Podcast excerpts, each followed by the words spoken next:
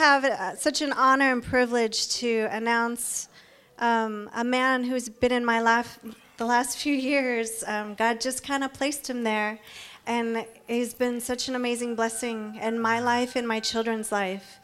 And I've watched him these last few years touching so many people, and I've seen his true heart, and his heart is for the kingdom. His heart is for the bride. And so tonight, if you would help me welcome my beautiful, amazing husband, Lonnie Ellis. Thank you, Matt. So, uh, wow, thank you. Good evening. Good evening. That's cool. That's first time, huh? Yeah. Wow, that is awesome. How's everybody doing tonight? Let's pray. Holy Spirit, we know you're here already. But let's be more aware of your presence. Holy Spirit, come.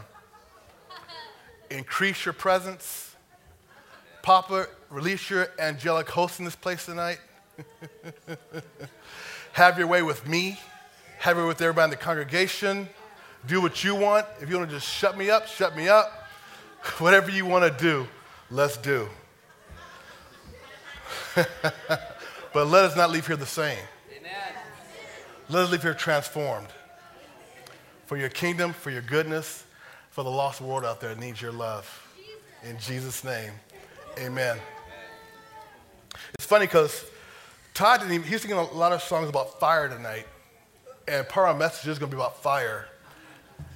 And I truly believe at the end of this message it would be about fire and partition of fire.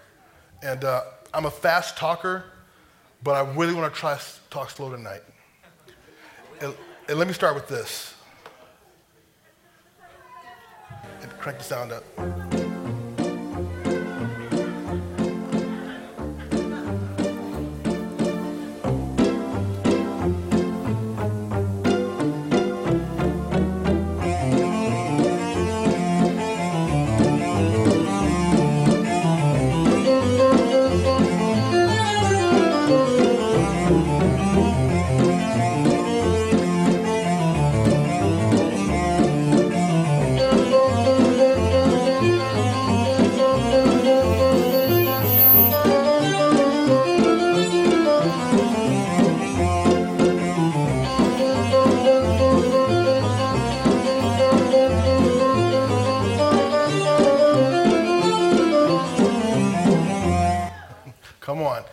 Come on.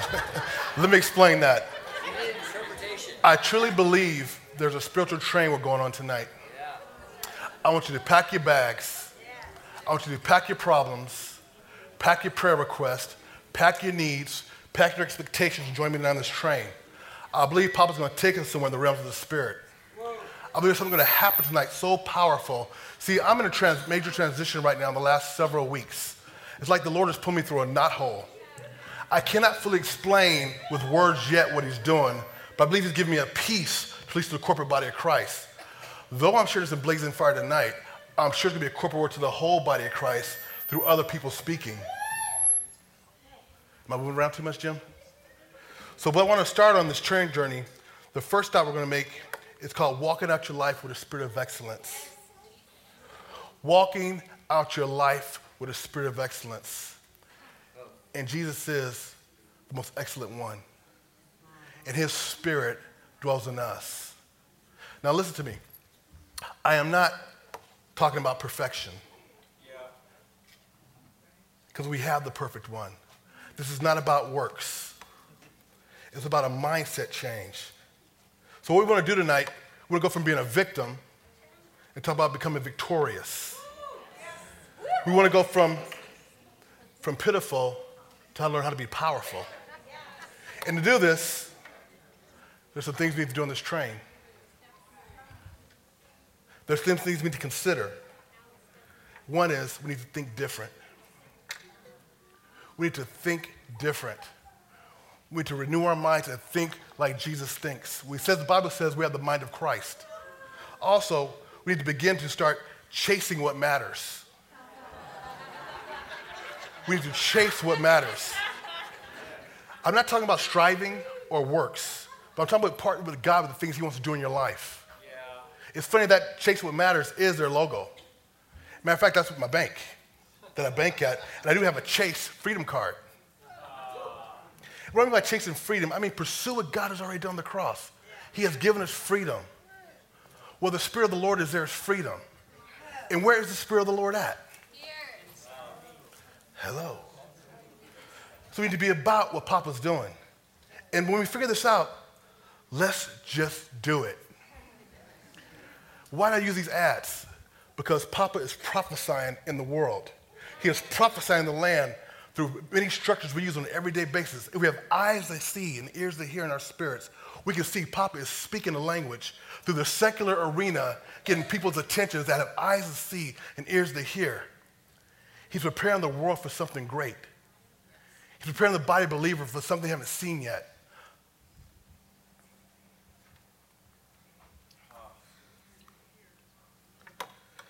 It is my heart in this message tonight gives us hope to fully embrace what Jesus did on the cross for us in faith that is true and ours to live from always, and that we understand through his active love we have been set free from our past and we begin to soar in our freedom and destinies. That is my desire for tonight in this message, that we grab a hold of these things, three, th- three things here.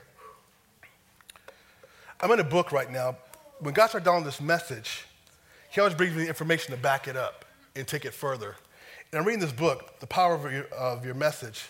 The Decisions That Make Us Defined is by David Cronin, who's a senior leader at the Mission Church, where Dan McCullough is and, and uh, Graham Cook. Matter of fact, my friend Sheila is letting me borrow this. I told her she might not get it back. But then I saw he signed it, so she'll get it back. So I told her to get my copy. It might be a little worn out. So I'm going to refer to this book a lot tonight because there's something in this book that is so radically changing my existence as I read it. There's times I read things and they're good and I embrace them. There's times I read things and they transform me from inside out. For me, this book is transforming me page by page by page. It's like, like I said earlier, it's like the Lord's pulling me through a knot hole right now. And I'm telling you right now, it's quite painful. It's a quite painful process that I'm in right now. Remember those saying in the gym, no pain, no gain? But the reason I'm surviving because I know the Lord is in it. It's for the good of my life and my destiny, what he's called me to. So I say, Lord, pull me through. Pull me through. So this is what David says on page fifty-three. The most important things you think about is God and you. What you think about God and what you think about yourself creates the lens through which you see life and molds the message that life flows out of your life. A lot of times we believe that, man, what do they think about me? What was that person thinking about me? Really, probably nothing. Honestly, I've been in sales over seventeen years when I was back in the regular work market before I became a full-time minister, a paid full-time minister, I should say. And one thing I know about sales, we learned that people care about what? Themselves. That's their favorite topic. They love to hear their name.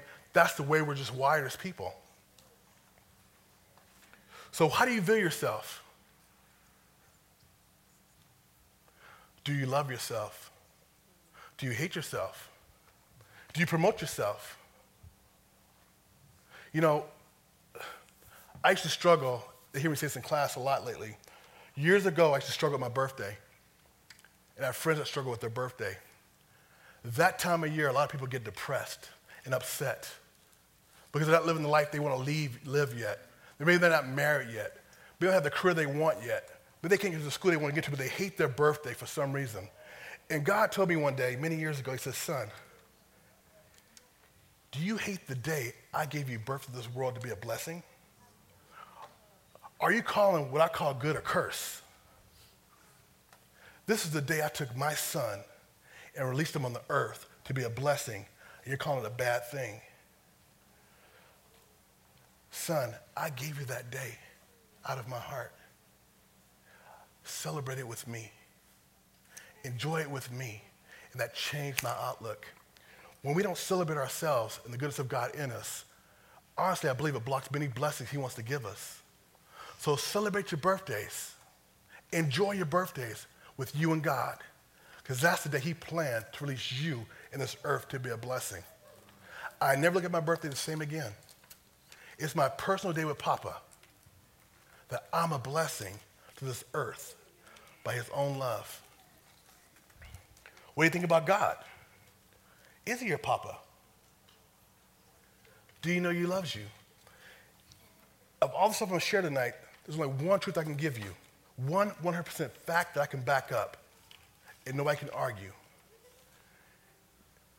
Remember, what you believe tonight and what you don't believe is okay. But this truth you can't deny. God loves you with an everlasting love. Amen. Let me say it again. God loves you with an everlasting love. Selah. We could meditate on, meditate on that the rest of our lives and be radically transformed. Oh, we say it all the time. We say God loves me. Oh, God loves me. But do you know to your D N A core that God truly loves you?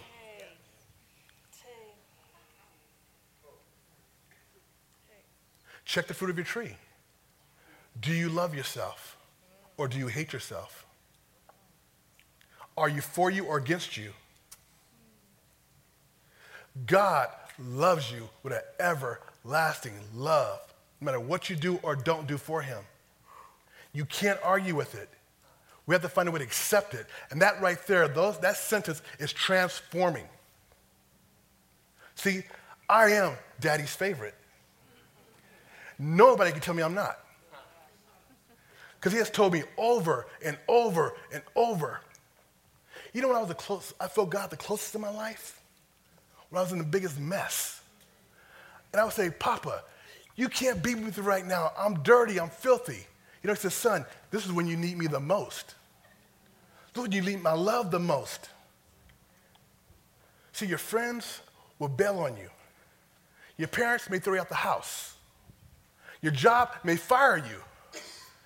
But God will continue to love you and love you and love you and love you into the goodness of his heart and out, into freedom out of bondage. Do you know that you're loved by God? Look at the words coming out of your mouth about yourself. Do you know your Papa's favorite?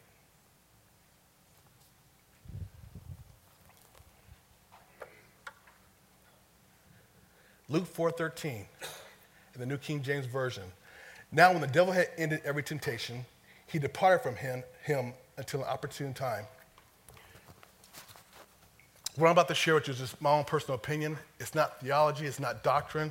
It's just something in my heart I believe. This is when Jesus was baptized, and the, God said from you know God said from heaven, "This is my son whom I'm well pleased." The Holy Spirit took him into the wilderness to be tempted by Satan, and Satan tempted him, and then he couldn't. In, in, in uh, Luke, it said this. I believe, as children of God, we are that opportune time that's coming back after. He's come back after.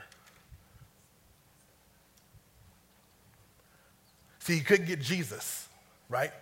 But now Jesus' spirit dwells in us. And what's the Satan trying to do to you? Keep you from your true identity, to lie in your ear, to tell you you're not good, you're not worthy, you're not good enough, you don't amount to nothing, you're too fat, you're too tall, you're too poor, you're too ugly, you're too thin, you're too conceited, you're too this, you're too that. I believe we're the opportune time he's come back for to destroy. He has always, always, always tried to defeat the children of God. Let's go back to Moses. What did Satan do?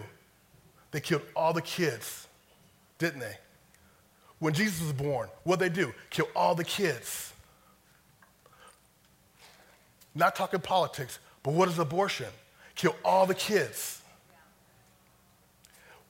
The children of God is an opportune time that Satan has come back for to destroy. And you know what? As I travel and speak in different places, when I have the opportunity, it's working. It's working. The Christendom across the board, people are being destroyed by the works of the enemy because they don't know they're loved by a heavenly God that desires them. They don't know their identity. They don't know the power that dwells within. And we're about to get set free. We're about to get set free from that lie. it is quiet in here.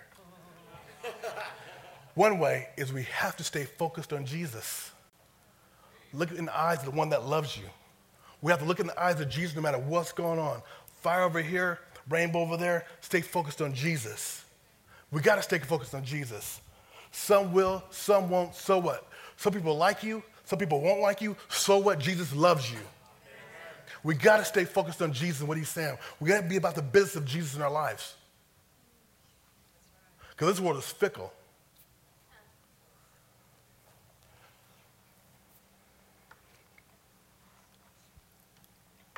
Philippians four eight. Finally, brothers and sisters, whatever is true, whatever is honorable, whatever is just, whatever is pure, whatever is lovely, whatever is commendable, if there is any excellence, if there is anything worthy of praise, think about these things. It, to me, that represents keep your eyes on Jesus. Keep your eyes on the Holy Spirit. Keep your eyes on Papa. Back in the world, I make this, I'll make this a clean version. We say this in the world. Free your mind, your butt will follow. Free your mind, and your butt will follow. Let's put that in Christian words. That's the clean version. I only been saved ten years, okay? So God's still working on me. Okay, renew your mind. Renew your mind and walk out your true destiny. Renew your mind and walk out your true destiny. Right there, we stay there for the next ten years. Just eat on that for a season or two. Renew your mind. What does renew your mind mean? Step into the mind of Christ. Instead of seeing from earth to heaven, start seeing from heaven to earth. The Bible says we're seated in heavenly places with Christ Jesus. We have dual citizenship. We have citizenship here where we live and citizenship in heaven. Now, I don't know how it all works, but we can be in two places at one time.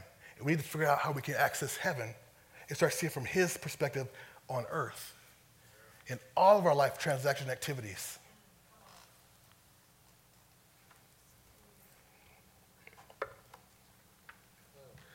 Isaiah sixty-one, one through four. This is one of my One of my three life scriptures the Lord gave me several years ago.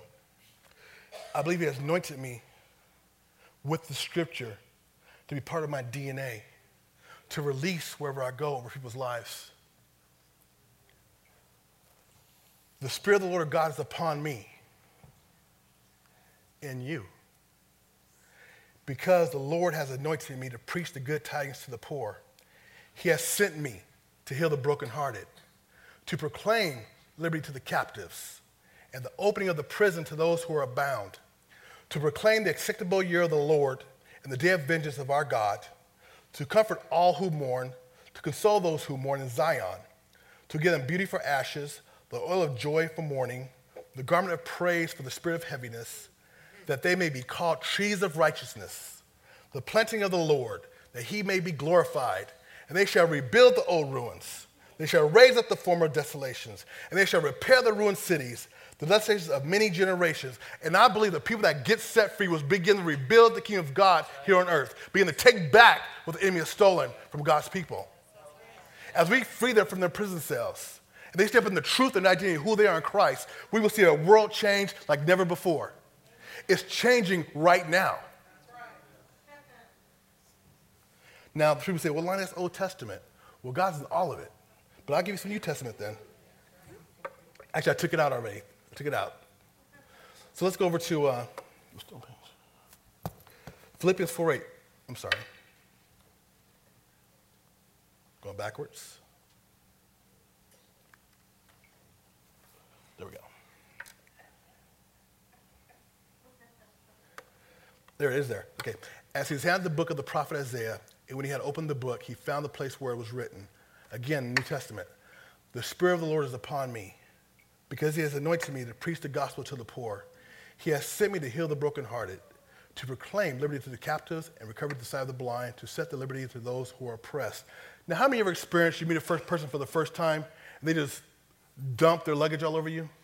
They unpack their bags. You don't even know these people. They just share their whole life story. You know why that is? Because the Spirit of the Lord, Lord is upon you. They're stepping into the kingdom of heaven around in you and through you, and they're, and they're expressing themselves in their pain before you, and you have the key to set them free. Yeah. And so the anointing on your life of heaven, they'll step into a heavenly encounter because you're having an encounter with God all the time, twenty-four seven, because He lives in you and around you. You have now got permission to speak destiny in their lives. We have to see with the eyes of Jesus now. Before it used to be, oh, man, why are they telling me all this stupid stuff? They're bringing me down. Man, they're depressing people to be around. I want to meet them again. No.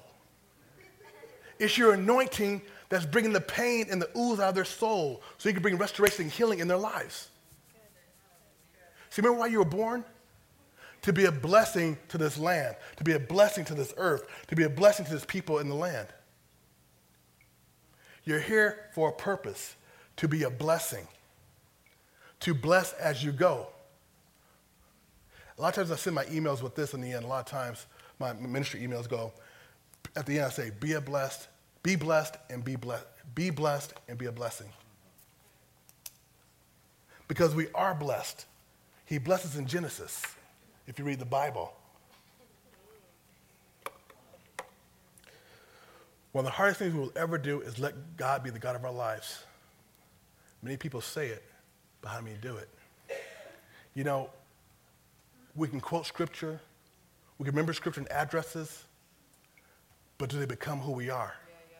Do they possess us? We say, God, hey. Have my life, do what you want, except for this, that, and the other. Oh, God, here's my prayer request, but let it turn out like this.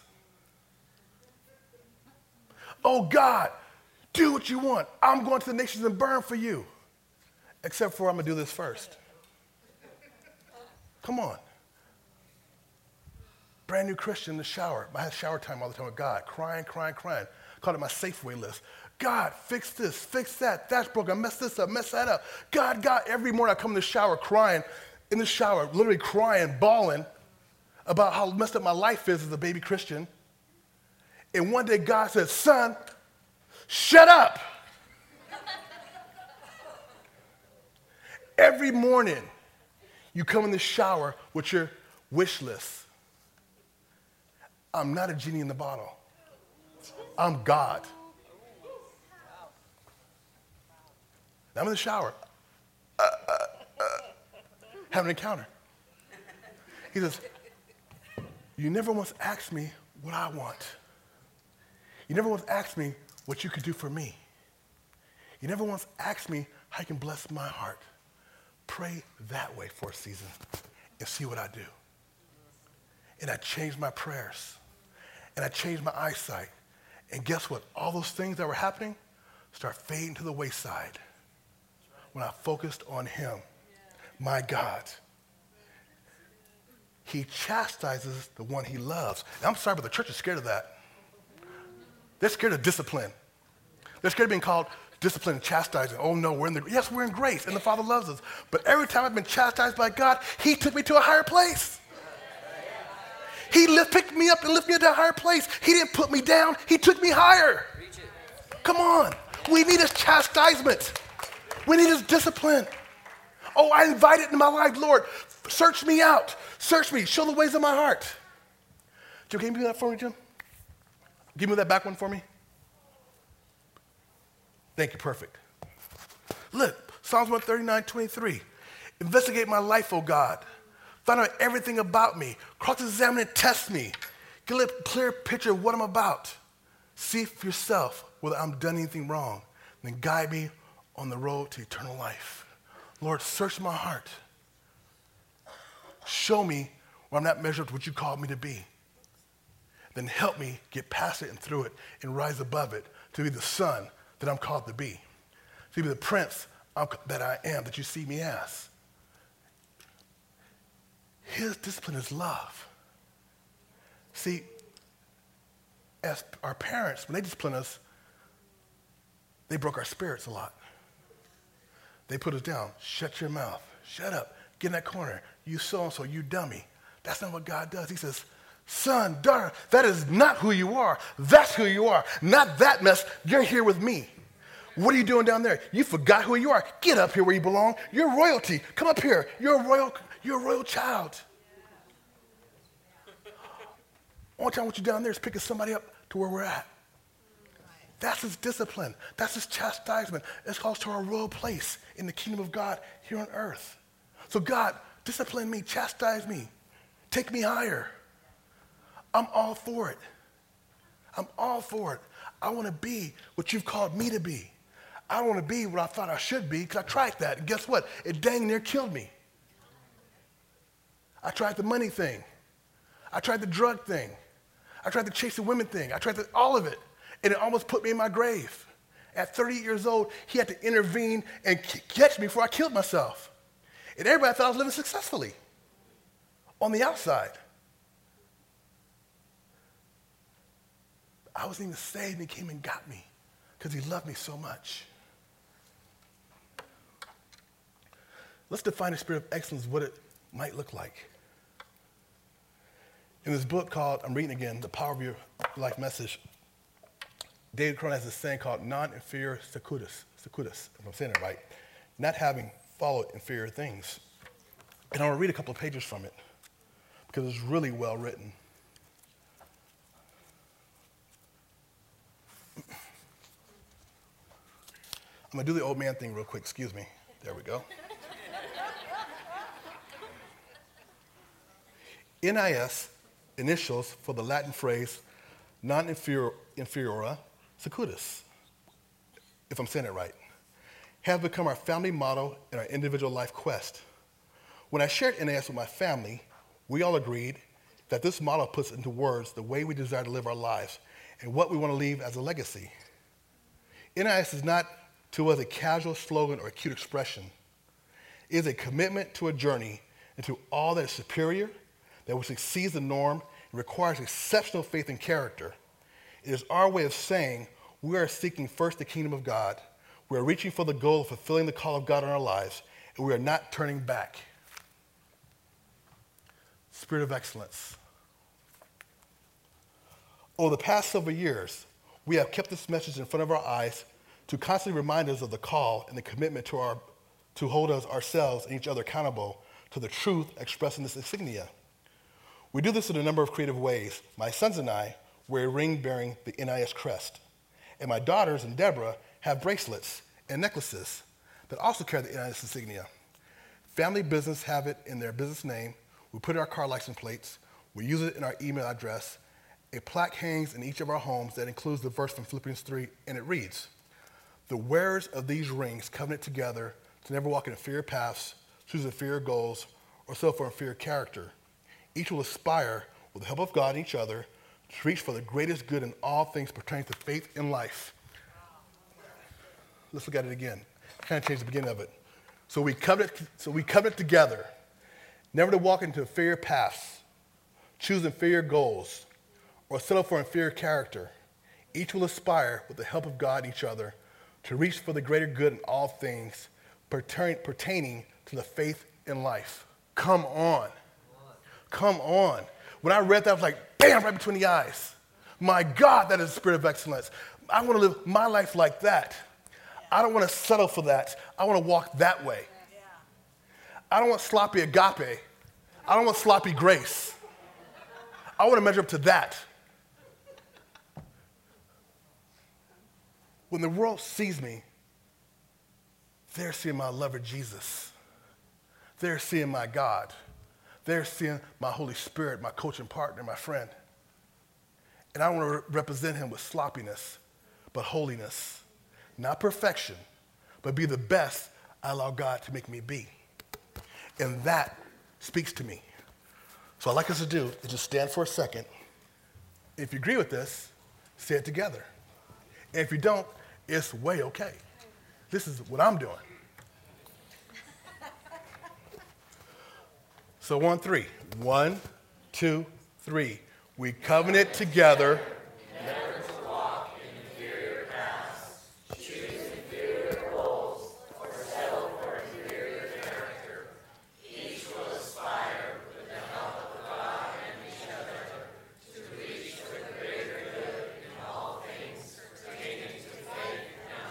Amen. Now let's do it with passion this time, like we really mean it for our lives, okay?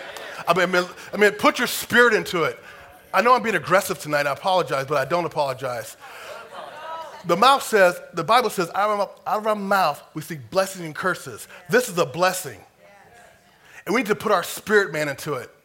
So, so speak it to the heavenly realm, speak it to the earthly realm, this creed that your spirit will just embrace. So on three. One, two, three. We come together. Come on.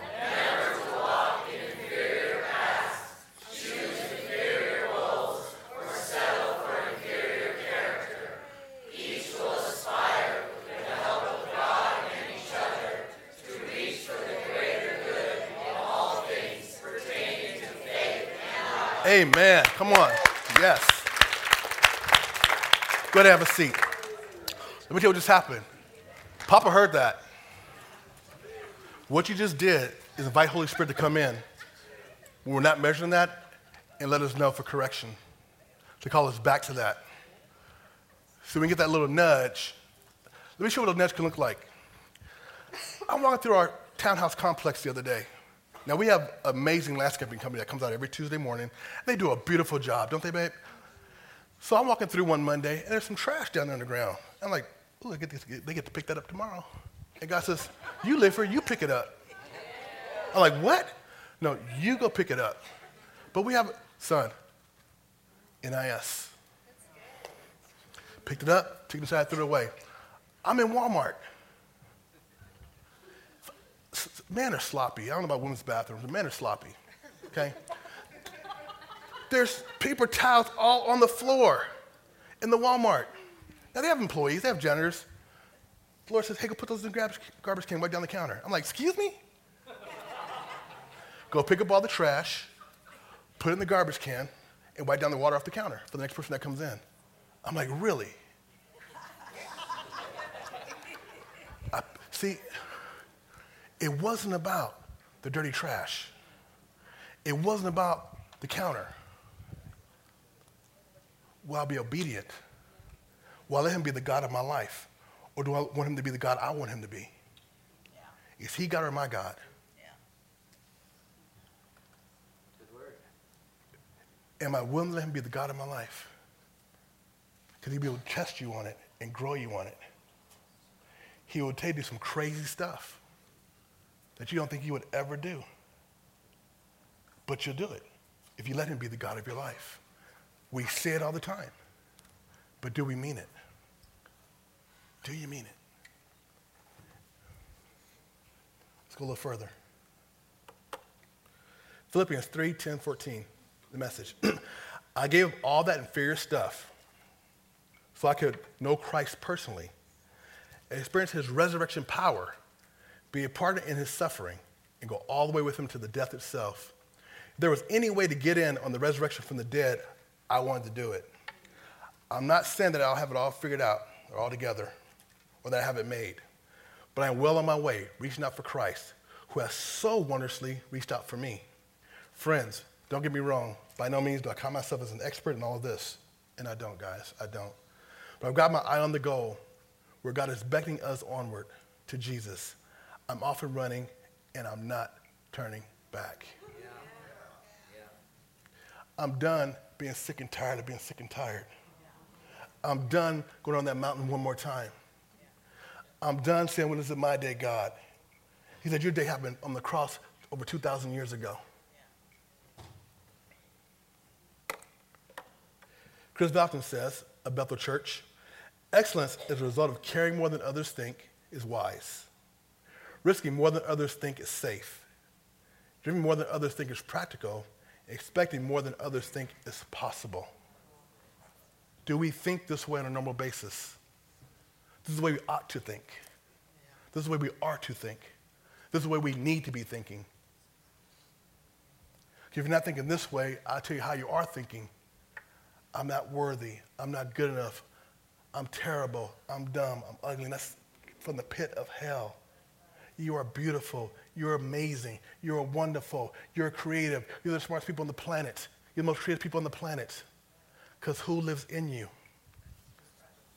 Excellence is a result of caring more than others think is wise.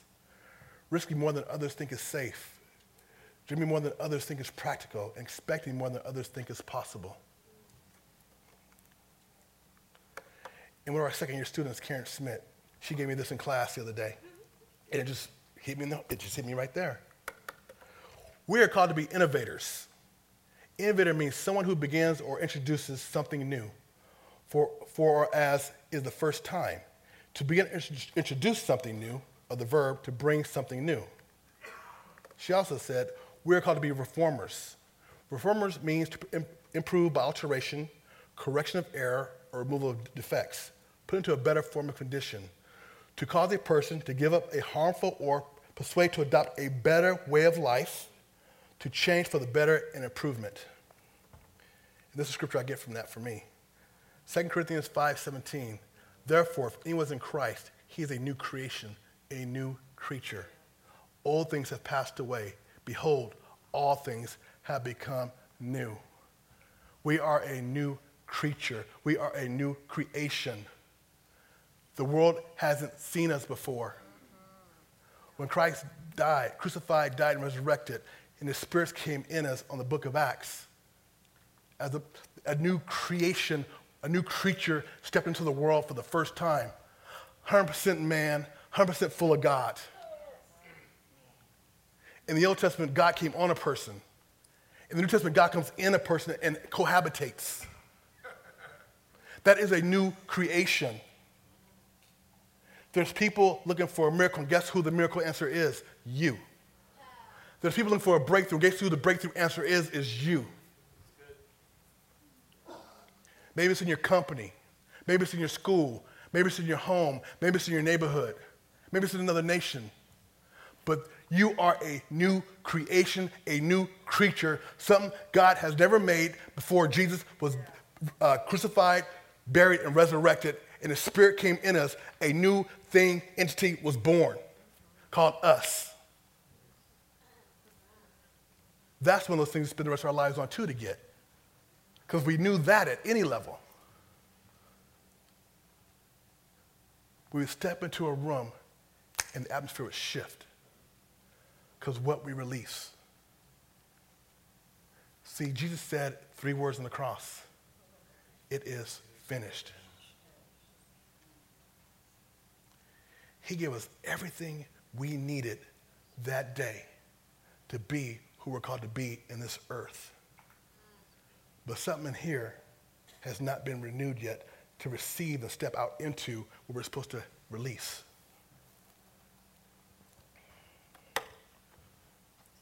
So walking out your life with spirit of excellence means letting go of some things.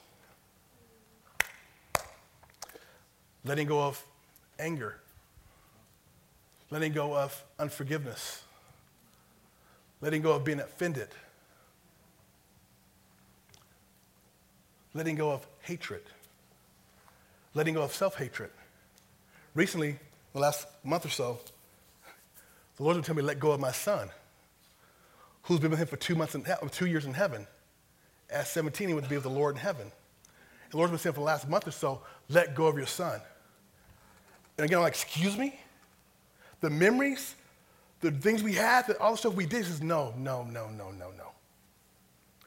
Let go of expecting him to walk back to that door again and be at peace that he's with me, cheering you on. Be at peace with that and let go of the pain of him not walking in that door again. He's with me. We all need to let go of something. Nancy, can I share that testimony about that prayer we did? Do we have the results yet? Nancy Marco, a friend of mine, second year student also, been trying to get me with a friend of hers whose daughter has cancer. So the other day after school, she called me that night and said, can you come to, to Lisa's house? I said, yeah, I'm right down the road, two miles away, two and a half miles away, I'll go. Well, the girl's sixteen. My son was sixteen. The girl has cancer. She has, my son had cancer. My son was named Lonnie. I'm named Lonnie. Guess what the girl's name was? Lonnie. Wow. I went, hmm, interesting. So they invite a neighbor friend over, comes over to her granddaughter, because the grandbaby's name was Lonnie. Real name was Leyline, but they call her Lonnie for short. Interesting. So when I get there, Lisa says, hey, Lonnie, there's some girl here that knows you. I'm like, who? Because I don't know none of these people. Kelly walks up. I haven't seen Kelly. I mean, I bumped into her once or twice in the last year, but I haven't really seen Kelly in a couple of years, as far as she used to go to Blaze on Fire back when Church on the Hill or so, wherever that was. Because her daughter, Alyssa, used to play with my son at church, Lonnie Junior Well, Alyssa is friends with this girl, Lonnie. Are you tracking with me? Yeah. Now, now get this. When Alyssa found out that Lonnie, the girl, had cancer, she says, Mom, I'm going to Lonnie's house because she knows our next door neighbors and tell them to come pray for Lonnie. But she never did. Well, guess what? Nancy doesn't know Kelly or Alyssa. God wanted me there. Come on. We got to have the eyes of Jesus in this stuff. I'm telling you. This is what's going on. Now, my prayer, and I want to pray for Lonnie right now, that she is totally healed in the name of Jesus, that all cancer is gone. God, that is your daughter. And we call our body a cancer-free zone. Father, I know my own son is interceding from heaven for her right now in the name of Jesus.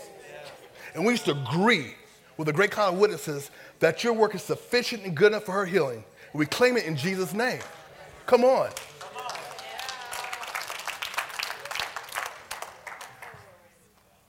When that thing happened, that thing came together. Now, I wish it didn't happen that way. I wish the young girl didn't have cancer, trust me. But after I have the eyes of Jesus, it spoke blessings to my heart that he would use me to come pray, or let me come pray for his amazing daughter. And and I'm I don't have no, I can't back this up with scripture. I'm gonna, I'm gonna let you inside my personal business. You don't have to believe this at all. That's the first time I really felt my son was praying with me from heaven. I can't explain it. I can't tell you the peace that was over me, the joy of the Lord that was in the place. Huh, Nancy? I know my son was praying from heaven. That's right. I was like, dang, that's you talking about letting go. Because we're still partnered together. Yes. He's one of the great cloud of witnesses. And I need to let that thing go here so I can connect it there. I, I, I don't have a theological grid for it. I'm sorry. But those in Christ are alive. They're not dead, people. They're alive in Christ. So, hello. They're in, with, I'm just saying. So what do you need to let go of? What's hold, what is what is in the enemy using to hold you back from walking with the most excellent one in his spirit? Now listen, I'm going to say this. If you're in an abusive relationship, get out to someplace safe. I'm not saying get a divorce. That's not. That's, I am not preaching get a divorce. I'm saying get to a safe place and get the help, the spiritual, real, not a bunch of people telling you what to do with your life. Seek God for help and strategy, what you're supposed to do to make it a safe place for your life. Okay, that's what I'm saying. Okay? But some of us have carried years of stuff with us, and God's saying, it's time to let him burn it up. It's time to let the fire of God come on it and set us free. Because it doesn't exist no more. It's the memory that Satan is using to bring torment in our lives. He's saying no more. No more. So whether it's a sozo or prayer or whatever it is you need, go for it. And obtain that freedom that you've already been given in Chrisst. And see, I know I'm going to be a little hard tonight or a little aggressive. Good. But I tell you, I'm seeing too many people bound up. Cancer, to my point of view, is everywhere now. It's a common word. Yeah. Mental illness is a common word. It's been accepted. I'm not Listen, I'm not putting nobody down that's dealing with stuff. I'm not saying that. But somewhere we have to step up and say, you know what? We got the answer to this spiritually. We need to do something about it.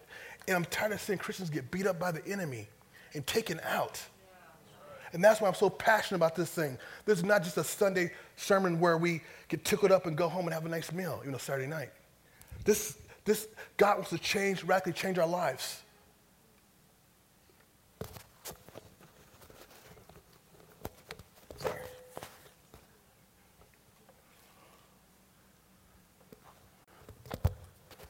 turning Babylon into Bethel, the strongest principle of growth lies in human choice. Some of you might know, but Dave and, Dave and Debbie Crohn's, I want to say she was thirty-six or thirty-two, I can't remember, she's in her early thirties. Daughter passed away, I think, two, three years before my son did. And they've had to walk this out too. And I want to read from this book, How to Turn Babylon into Bethel.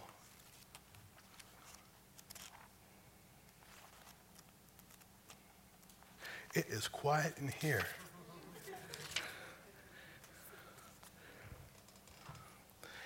As I stated in previous chapter, everyone will experience a Babylon. Okay, let's get this straight right now, okay? The Bible says there will be trials and tribulations. And what else does it say after that? Be of good cheer. I have overcome the world. But it will come. Well, maybe not your life, but it came in my life. And I found, you know what I found out too? After my son passed away, well, that's the biggest test of all. I'm done. I'm test free.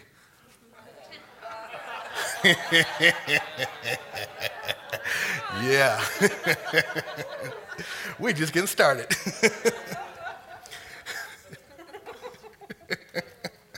You gotta, come on, you gotta laugh at it. The way we think sometimes. Okay, God, I'm done. uh, no, you're not. As I stated in the previous chapter, everyone will experience the Babylon. Once we are there, we wonder, how did we get there? Sometimes it is a result of our own poor decisions. Oh. Oh. Those decisions lead us into a place where we are confronted by circumstances, trying to strip our life message from us. But, but it is not always bad choices or wrong actions to get us to Babylon. There are times when it's simply the result of being human and living in an imperfect world. You're going to get poo-poo on you because poo-poo happens in this world. Can I say poo-poo? Or should I say big potties? Listen, if you get anything tonight, if God can use me, oh, you're, go, you're, you're going to the stars, baby. The cause is not as important as the choices and reactions we make when we are living in Babylon. We'll be going through a Babylon experience, but our heart, our dreams, our life message need not be held in captivity. In Psalms one thirty-seven, the Jewish people chose to react negatively to their circumstances in Babylon, the place of their captivity. Those, re- those reactions and choices flowed out of their hearts, the seat of all the issues of life.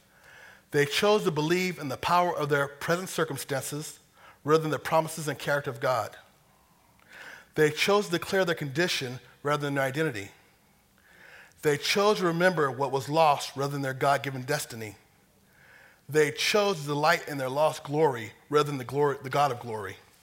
And I'm going to say this, not bragging on myself, but I'm going to say this, and my wife's a witness to this.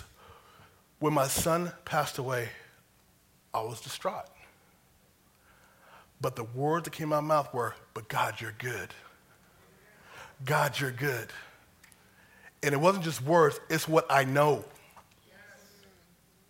It's what I know. God, you're good. I know this has happened, but you're good. I'm going to go through my suffering. I'm going to go through my pain. I'm going to go through my mourning. I'm going to go through what I go through, but you're going to be right there with me. You're not going to leave me nor forsake me. It was set me meant for evil. You're going to use for good. So people, it's okay to mourn. It's okay to cry over loss. It's okay to experience your emotions in it because God is right there with you. Jesus wept.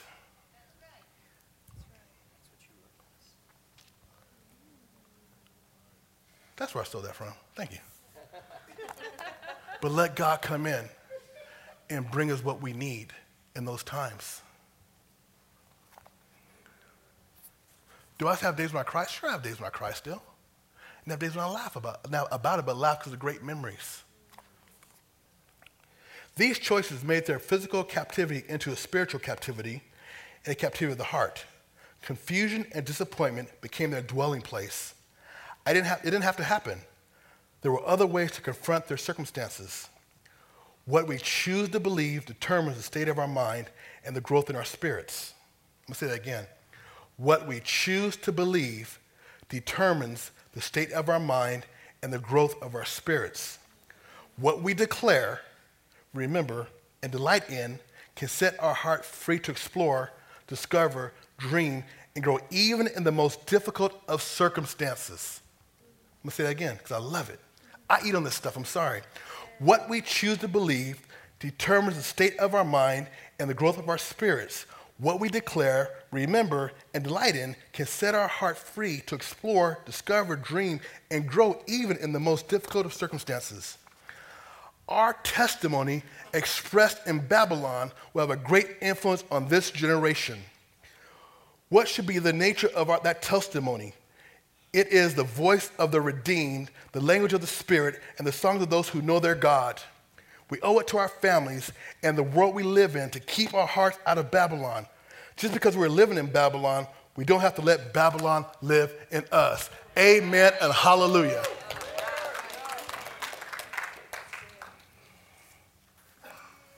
Man, I'm telling you, this stuff has just hit me like you wouldn't believe. People, this is meat. This is what it's about. God is telling, listen, I'm get before my into my message, but listen, something's coming. Yeah. Okay, my spirit's ready to blow up. Last two years, and He's getting people ready for it. He said, begin to position yourself, your mind, body, soul, and spirit, to hear what I'm doing and coming. Because see, they missed it once, but He has a plan for that too. Certain people miss revivals, but you have to. He's one that said, position yourself. Let me come. I'm gonna, listen, I'm getting ahead of myself. Let me back up a little bit.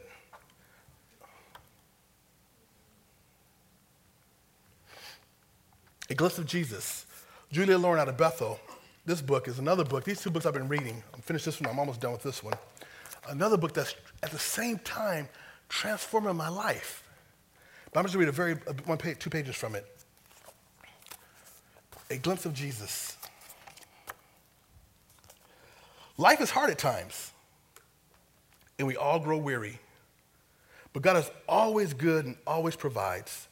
He provides beyond wealth.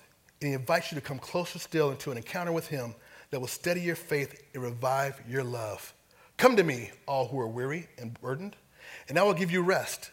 Take my yoke upon you and learn from me. Hmm, in that tired place, you can learn from Jesus.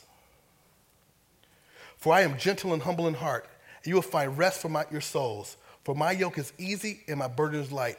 Matthew eleven, twenty-eight through thirty. And we've all heard the scripture a thousand times or more. But has it possessed us? Does it own us? Or is it one of those things we just check off our box? Oh, yeah, I know that scripture. No, no, no. We need to become the scripture.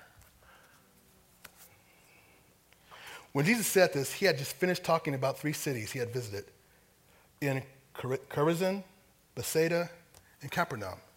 He went about healing the sick, raising the dead, casting out demons and setting the people free from their burdens. The residents in those places romped in the light of His presence and received His gifts, then turned and walked back into their old routines, their old thoughts and behaviors, back into their bondages.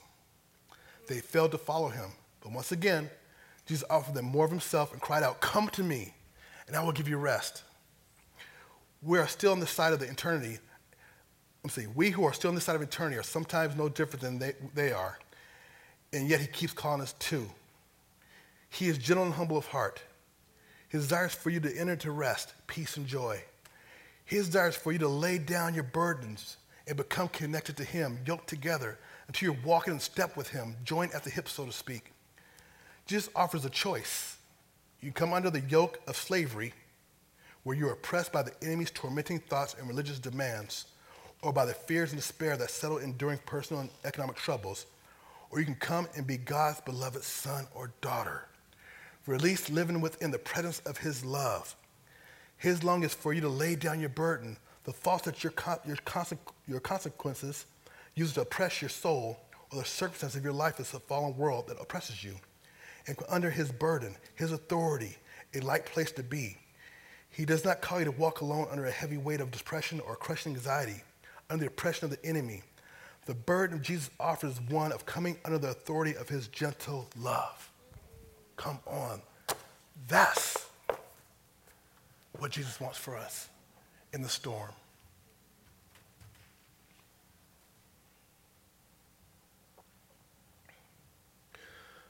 Like I said, something big is coming.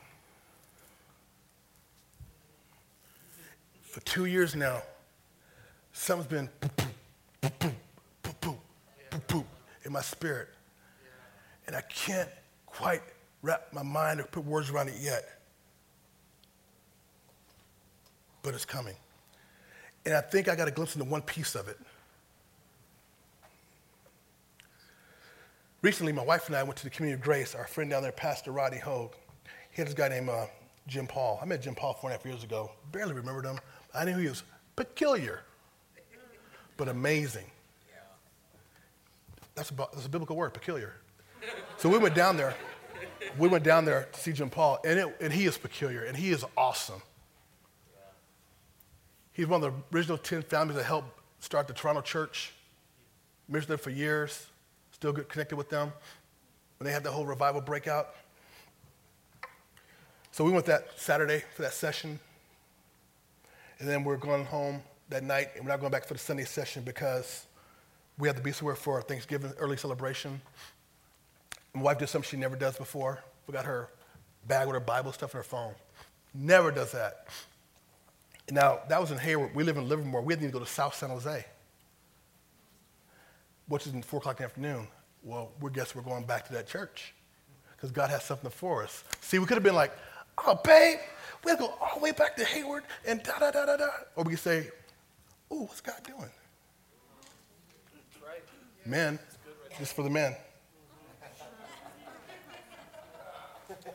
We got excited. That's really good. We, our spirits were expecting something. And he went above and beyond what we expected. So what I want to do is just share ten minutes of that message with you guys. Because I think this is the piece that's coming that we need to hear and receive.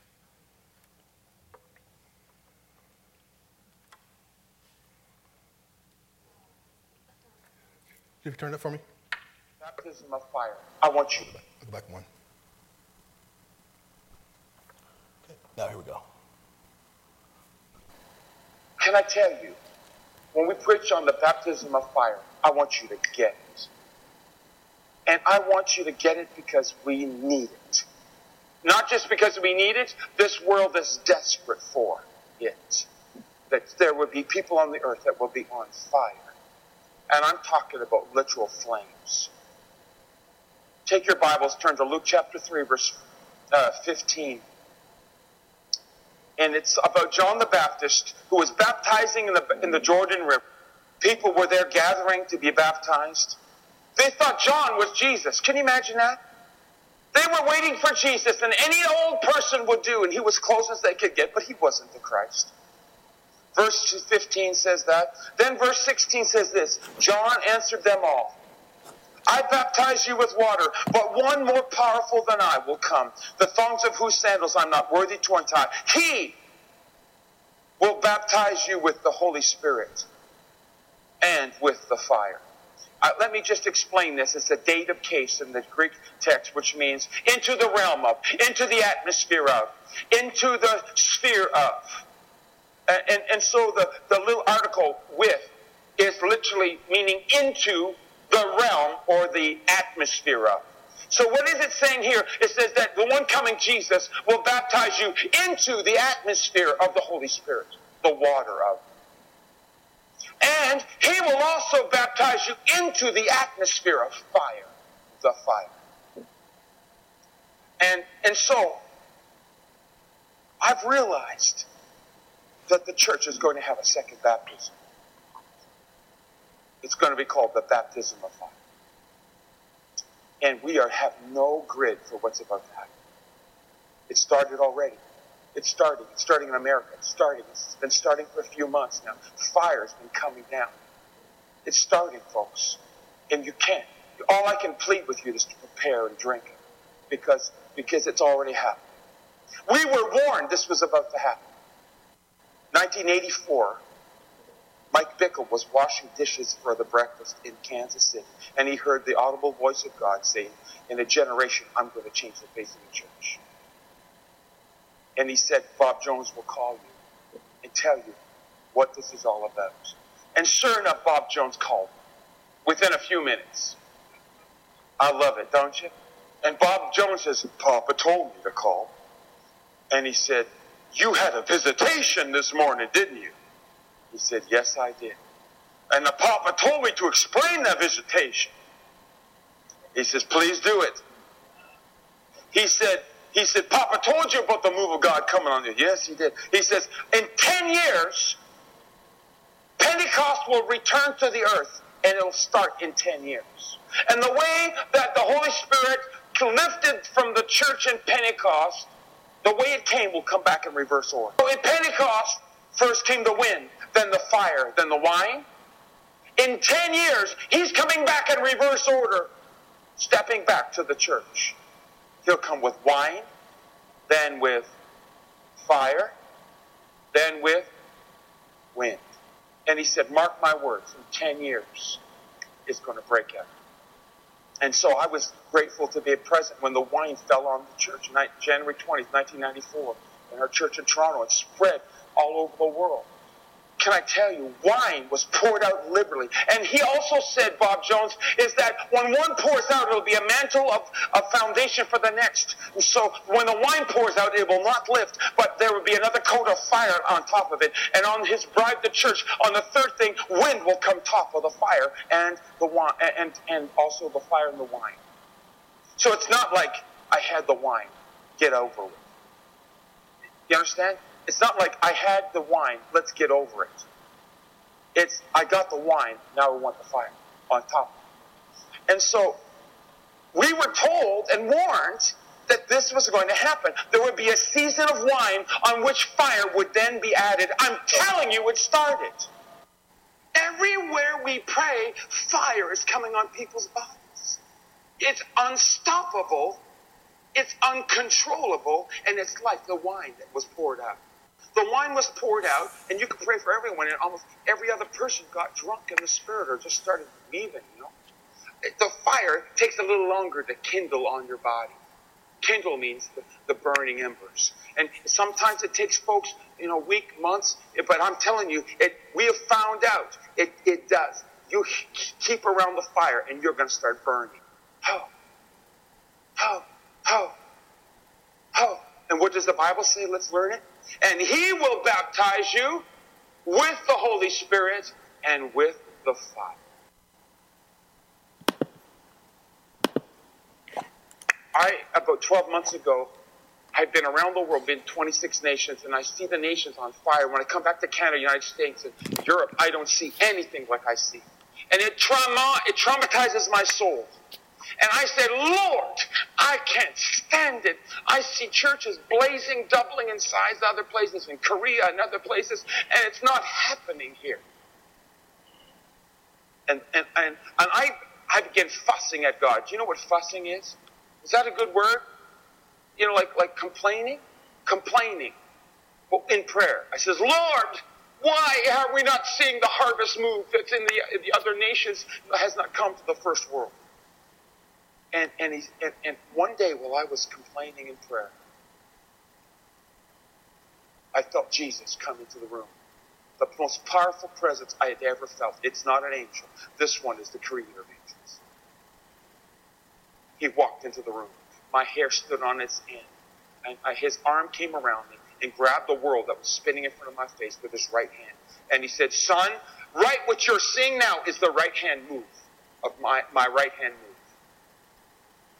I've grabbed the world with my right hand.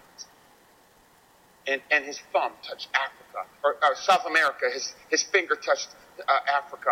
His, his other finger touched China and, and, the, and, and the Far East and, and Indonesia. And, and, and he grabbed the world with revival and first wave harvest.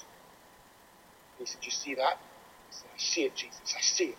He says, what do you, he says, he says, this is the right hand move of God. This is the beginning harvest on the earth. And I said, Lord, I see it, I see it.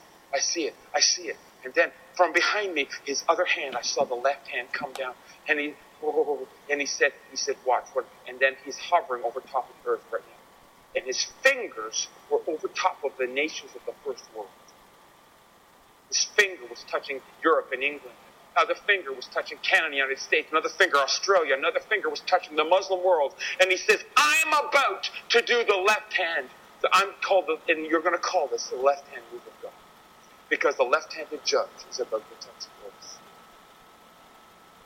And from his hand came oil and gold as we start to experience the beginnings of harvest in the first world. So that the stories you hear from, from there will be replicated in its own style here.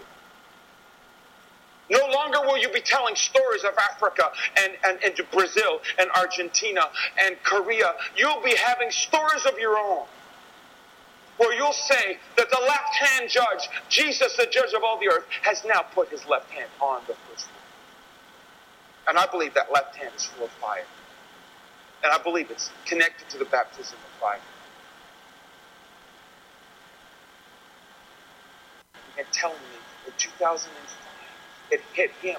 It hit him in, our, in, in Ukraine, and with a whole group of teenagers, and his body, his, his shoulders, and his head, and his shoulders are continually burning since that day. He says, I'm a first fruits of this wave. He said, I tell you, I've been telling the group of churches it's about to hit, and you have not yet understood it, but I'm telling you now, but there's something about a baptism of fire that's coming on the bride. How else can we cleanse our clothes? one hundred twenty in the upper room is going to come on the bride. And I'm telling you, I'm going. It's not judgments. Oh, he's going to burn you up, you sinner. No, I'm telling you, it is liquid the presence of his character coming on you. Coming on you. Coming. Coming on you. How? How? Oh, I'll tell you, I wake up and my hands are, I, I feel like the sunlight. I, I feel presence all the time. I don't want to sin. It, it's, it's not that he's burning sin off my life. The presence is reminding me of the other one that I've committed myself to. And, and, and it's transferable. I can't explain it. Like the wine was transferable, this is transferable. Did you get this right? Is that when we pray for someone, they would get drunk. This time you pray for them, they get drunk and they're on fire. Like they get a double whammy. And and I, I just discovered Daniel chapter seven, verse ten.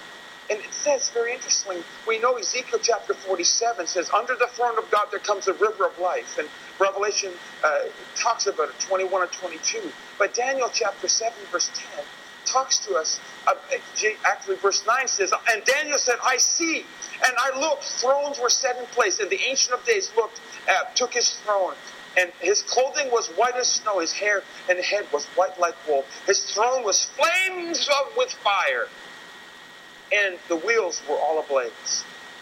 A river of fire, fire was flowing, coming out from the I'm telling you, there is another river that's going to burst out. It'll be called the river of fire. It's going to come with a river of wine. There's a river of fire to break out, out of the throne.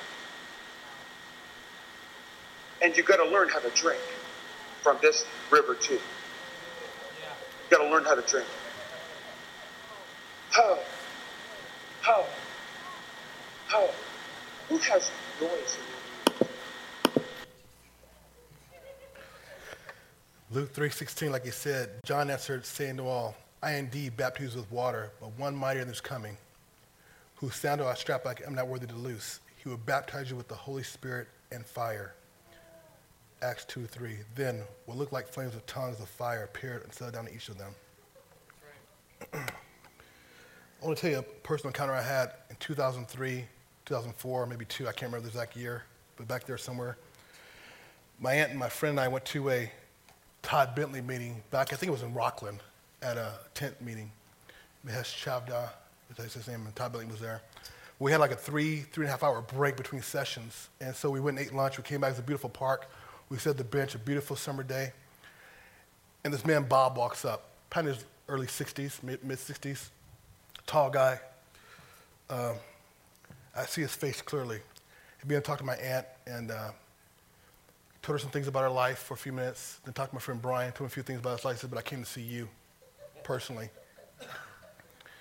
He spent the next forty-five minutes giving me exact details of my walk with God, moments, prayer times I had with people, exact encounters, things he saw that God told him I'd done with God. forty-five minutes, this man, I was like, he said, the Lord wants to baptize you with fire now. And when you now minister, it'll be the baptism of fire on you. And a flame came on my life at that moment. There's times I drive my car, my body just like, like it's like a torch. And I was going to this encounter one day at work. I said, Lord, what was that all about? And he says, just like in the book of Acts, when the fire came on them and it's come on you the same way, you've been baptized with fire now. It will never leave you. Now, Bob was not an angel, because I saw him again at a Bethel conference at the convention with Larry Randolph, and he had a sister and his sister's best friend. He was a real man. And he took my picture and said, I'm supposed to intercede for you for a season. And then I saw him again at Shallow Church in Oakland at, at uh, I think it was uh, the one that passed away. Jill Austin was there, I think it was. So this man was a real man, but God gave me divine information to bring an impartation into my life. I feel the fire right this second on me. My hands been sweating most of the night. And I want to wrap this thing up with an impartation of fire. Not from me, but from the Spirit of God himself. I believe some of you are going to feel fire in you right now. I believe the fire that's about to hit this train is going to burn up some things. It's going to burn some past pains. It's going to burn some financial worries. It's going to burn some illnesses. It's going to launch you into something you never walked in before. It's not nobody laying hands on you. It's the Holy Spirit coming down and touching you right where you're at. There's two ways you can do this. You can stand where you are if you want this, or you can come here in the porch and altar, between the porch and altar, and stand here with me as I play this video that the Holy Spirit move on is in this. I totally want us to believe this is God. Now, it's coming through my filters and my life experiences, okay? So I'm trying to represent it the best way I can, because I'm not God, but I'm of God. I'm one hundred percent man, one hundred percent filled with him. So I really felt he called me to release this tonight. And I don't know what it's going to look like for your life or not. But expect something different, something great, something life-changing. And share with others what happens over the next several weeks. Record it. Write it down. Remember this moment. Not because I'm preaching. Trust me, it ain't me. But something in the spirit on this that will do a way better job than me. So however you want to do it, if you want to stand where you're at or come up here, it's fine. And I'll wrap it up after.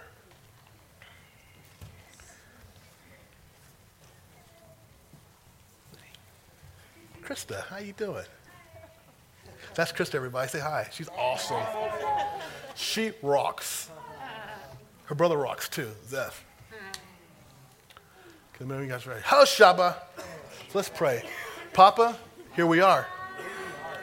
We stand in your word and your truth that you're going to bring down the fire of God in this place, in our spirits and lives, and we accept it and receive it. So whatever it looks like in our lives, you make it look like. Though we come with our expectations, take us beyond our expectations as we enter this worship song about the fire baptism. If you crank it up for me, Jim, that'd be great. Oh, consuming fire, you're our heart's desire, living flame of love, come baptize us baptize us, oh, consuming fire, you're our heart's desire, living flame of love, come baptize us, come baptize.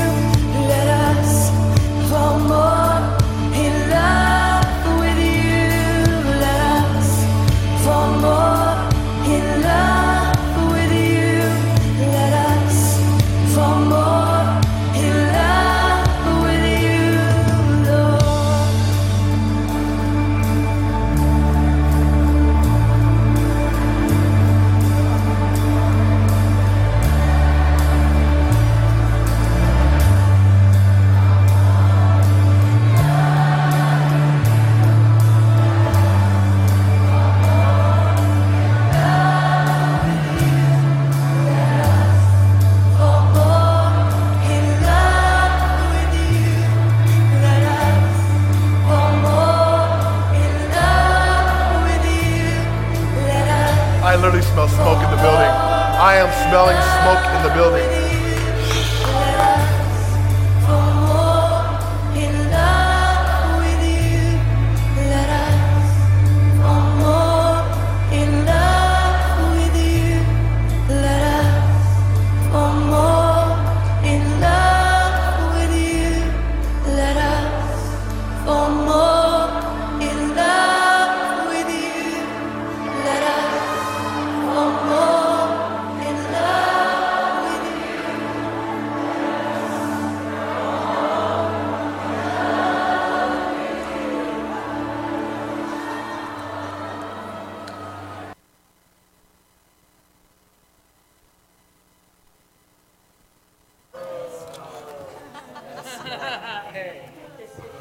Testing. Let's sing that one more time. Let us fall more in love with you. Let us fall more in love with you. Let us fall more in love with you. Let us fall more in love with you. Let us fall more in love with you. Let us fall more in love with you. Let us fall more in love with you. Let us fall more in love with you. Let us fall more in love with you. Oh! Let us fall more in love with you. Let us fall more in love with you. Let us fall more in love with you. Let us fall more in love with you. Let us fall more in love with you. Let us fall more in love with you,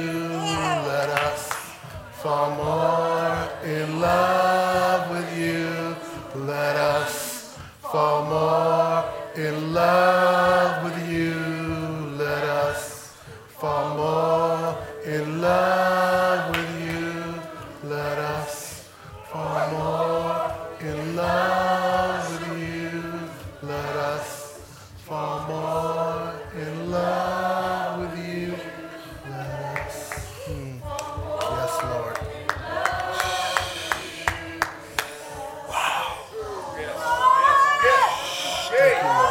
Thank you, Jesus. Thank you, Jesus. Thank you, Jesus. Let me try to land this thing somewhere.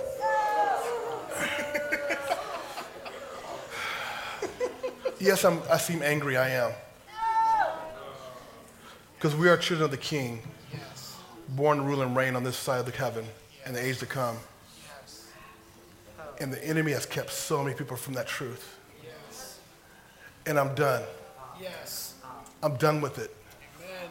It's time we step up. Yes. It's time we stop tearing down and build up. That's yes. Right. It's time to complain about the situation, do something about the situation. Yes. Listen, you don't have to be perfect to see what's going on in the world. Oh, no. It's deteriorating. Yes. The money crisis, war of the world, that stuff is happening. You have to be prophesied that it's happening. And it's going to get worse. But the fire of God is coming. Come on. I want to focus on the fire of God and what he's doing. I want to be the answer to that situation.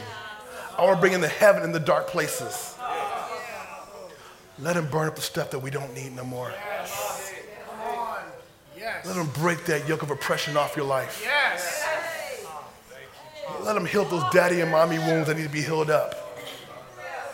And let's be about letting God be the God of our lives. Yes. Yes. We have too many pre-brothers and sisters out there yes. who don't know the goodness of what they're created in. But we have an opportunity to bring heaven on earth. Yes. Yes.